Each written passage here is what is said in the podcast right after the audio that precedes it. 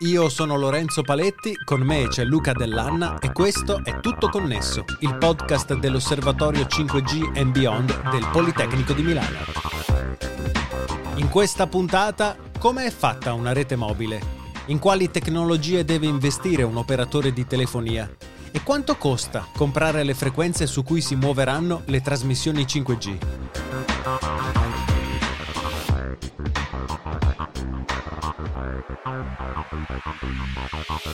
Gli operatori di telefonia mobile stanno adattando le loro reti per supportare il 5G. Non si tratta di accendere un interruttore, ma di cambiare l'hardware, cioè i dispositivi fisici che sono presenti sulle loro reti mobili. Ma quanto costano queste operazioni? Ne parliamo con Luca Dell'Anna, esperto di reti di telecomunicazione. Ciao Luca. Ciao Lorenzo. E Antonio Capone, docente di telecomunicazione al Politecnico di Milano. Ciao Antonio. Ciao Lorenzo. Antonio, partiamo da una panoramica. Come è fatta una rete cellulare? Di quali componenti è composta? Allora, le reti cellulari sono sistemi piuttosto complessi con molte componenti. Partiamo da quello che è visibile a tutti noi come utenti, sono quello che vediamo sui tetti delle nostre città o sui pali e torri di comunicazione. Sono le antenne delle stazioni radiobase. Le antenne sono visibili, ma in prossimità delle antenne esistono poi degli altri apparati, tipicamente vengono posti in locali tecnici, anche box esterni posti sui tetti, eh, che completano quello che è lo strumentario delle stazioni radiobase. Eh, dietro a queste stazioni abbiamo dei collegamenti, questi collegamenti sono tipicamente in fibra ottica, ma possono anche essere in ponti radio e costituiscono quello che viene chiamato backhauling. Ecco, questa parte è la rete d'accesso radio. Poi eh, tutti questi collegamenti di backhauling vengono a loro volta interconnessi a una rete di trasporto dell'operatore che si estende su tutto il territorio nazionale. Questa è fatta di apparati di interconnessione e collegamenti anche di lunga distanza, tipicamente in fibra ottica, quindi è la, il cuore della rete dell'operatore. Poi abbiamo da qui, dalla rete di trasporto, accediamo a quella che si chiama Core Network, che è tipicamente posta nel central office, nella parte centrale della rete, tipicamente una singola location, ma possono anche esserci più distretti regionali, eh, che è costituita da una serie di apparati di collegamento, ma molti server, che servono per eh, gestire tutte le operazioni di controllo del traffico e dei servizi verso gli utenti. L'ultimo elemento è l'interconnessione col resto del mondo, con la rete eh, queste sono gestite attraverso degli Internet Exchange Point dove fisicamente avviene il passaggio del traffico tra un operatore e un altro.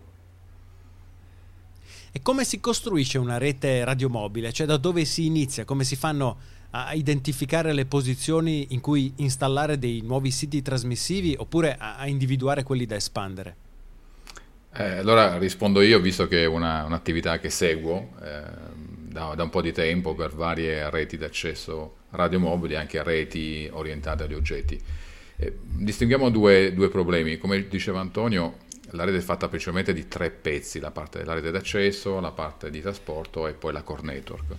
È chiaro che il problema più grosso per una rete come questa è quello di trovare del, delle, dei buoni candidati per realizzare e installare le antenne.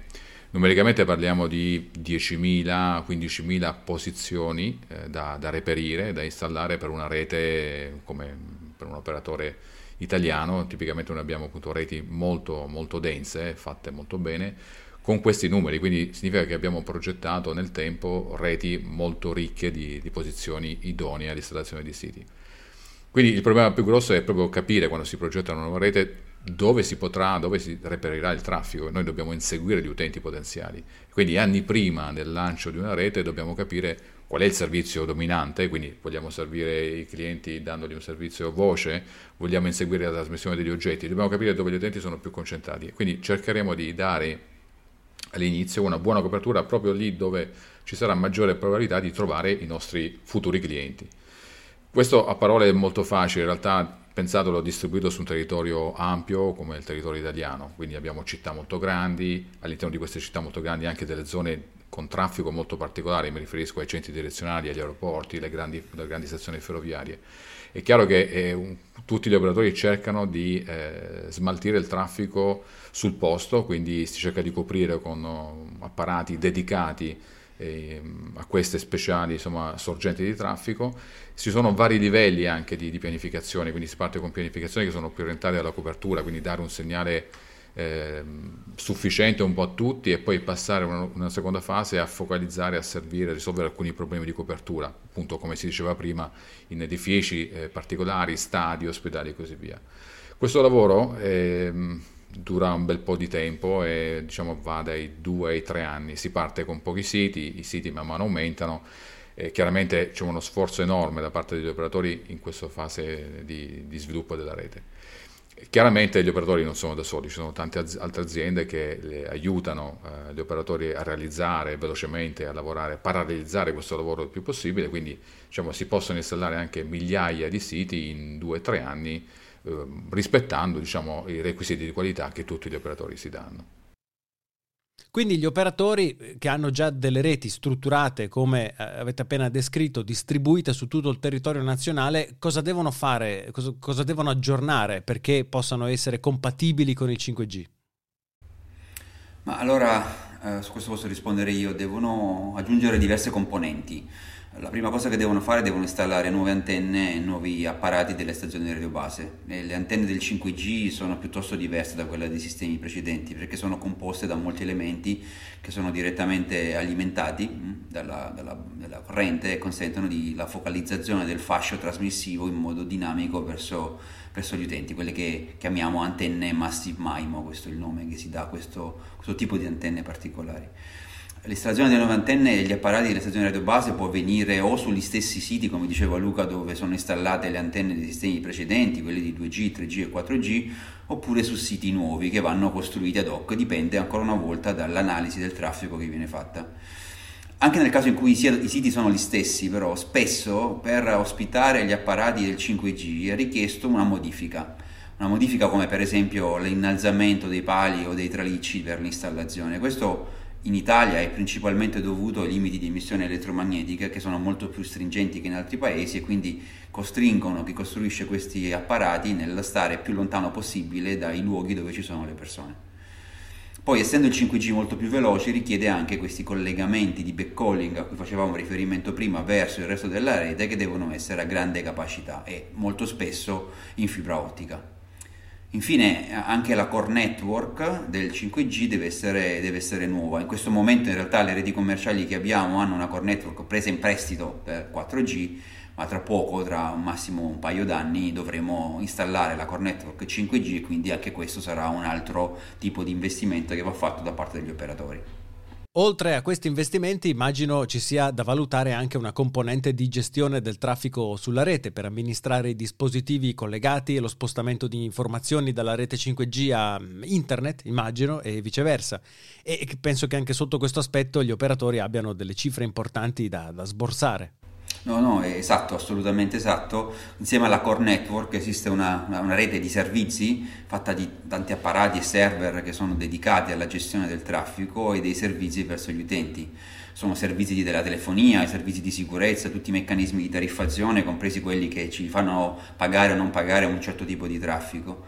Uh, ci sono server che servono per ottimizzare la fruizione dei contenuti come quelli dei video streaming che uh, migliorano le prestazioni per i video che vediamo dei vari fornitori o che gestiscono una, una porzione di, di, traffico che tipicamente può essere molto pesante, mh, mm, ottimizzazioni persino per chi fa il gaming online. Quindi questi sono, sono server che, che gestiscono gran, un gran mole di dati. A volte abbiamo server dedicati anche ad applicazioni particolari come l'interconnessione di oggetti di Internet delle cose e molti altri.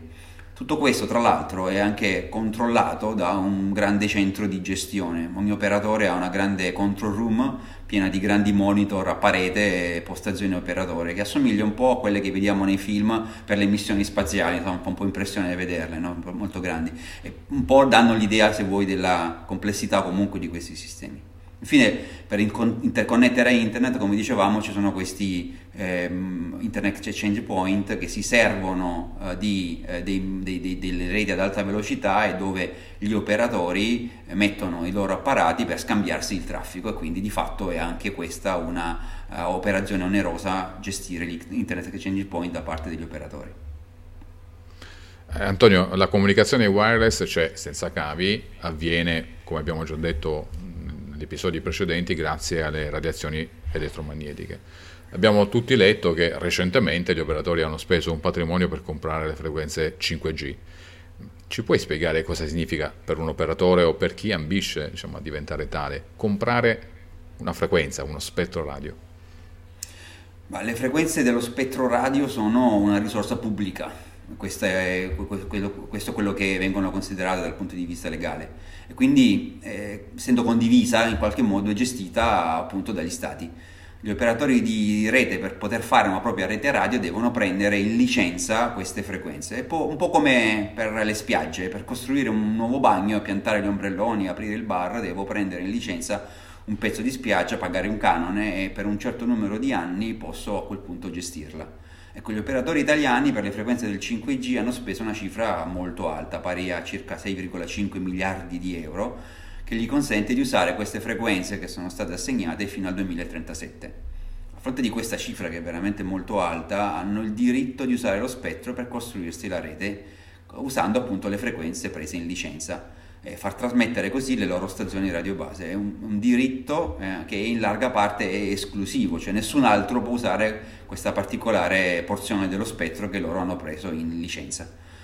Tuttavia gli operatori hanno anche una serie di obblighi no, a fronte di questa, questo tipo di, eh, di, di, di, servizio che forniscono, di, risorsa pubblica che utilizzano e tipicamente sono obblighi di copertura, devono garantire che una, entro un certo numero di anni riusciranno a coprire una buona parte della popolazione. Questo è uno dei vincoli che tipicamente viene inserito nelle gare di assegnazione delle licenze delle, delle frequenze per i sistemi radiomobili.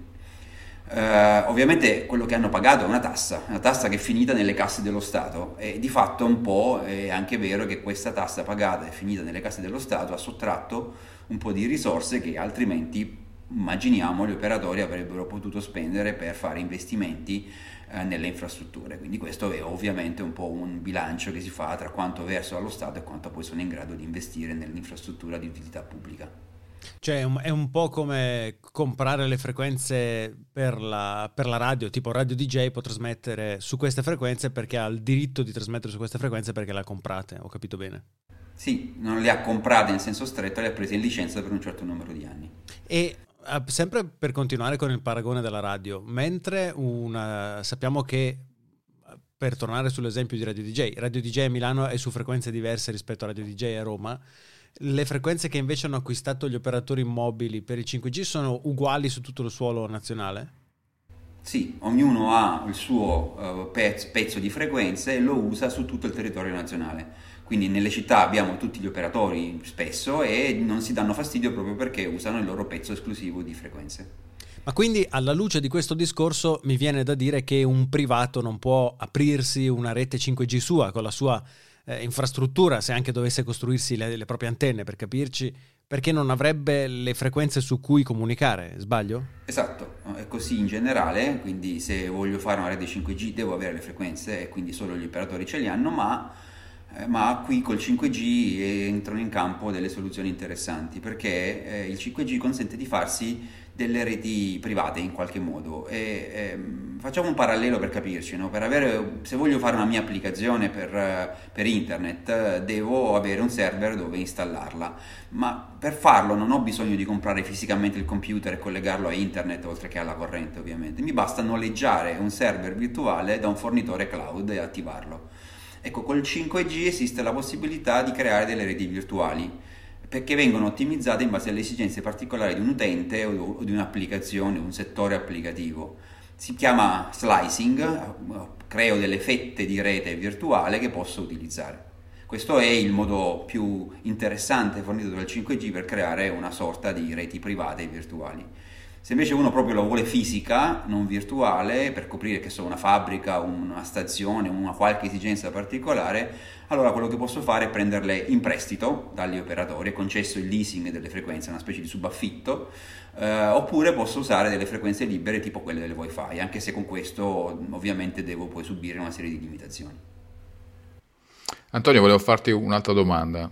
Abbiamo parlato di acquisto, di, di spettro 5G, ma cioè questo si estende, no? si può essere esteso a qualunque altro tipo di rete eh, affidabile, cioè di, ad alta qualità.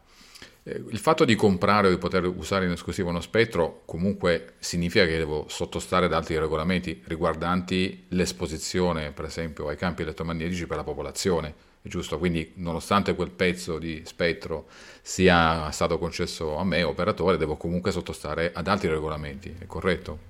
Sì, cioè, ovviamente tutte queste licenze poi vengono con una serie di obblighi, gli obblighi di copertura sono quelli che abbiamo detto prima, ma ci sono ovviamente poi gli obblighi di rispetto di una serie di norme legate proprio all'esposizione alle onde elettromagnetiche che costringono gli operatori a costruire le reti in un modo tale da garantire che la popolazione non venga esposta a delle potenze eh, delle stazioni radio base che siano oltre i limiti stabiliti per legge.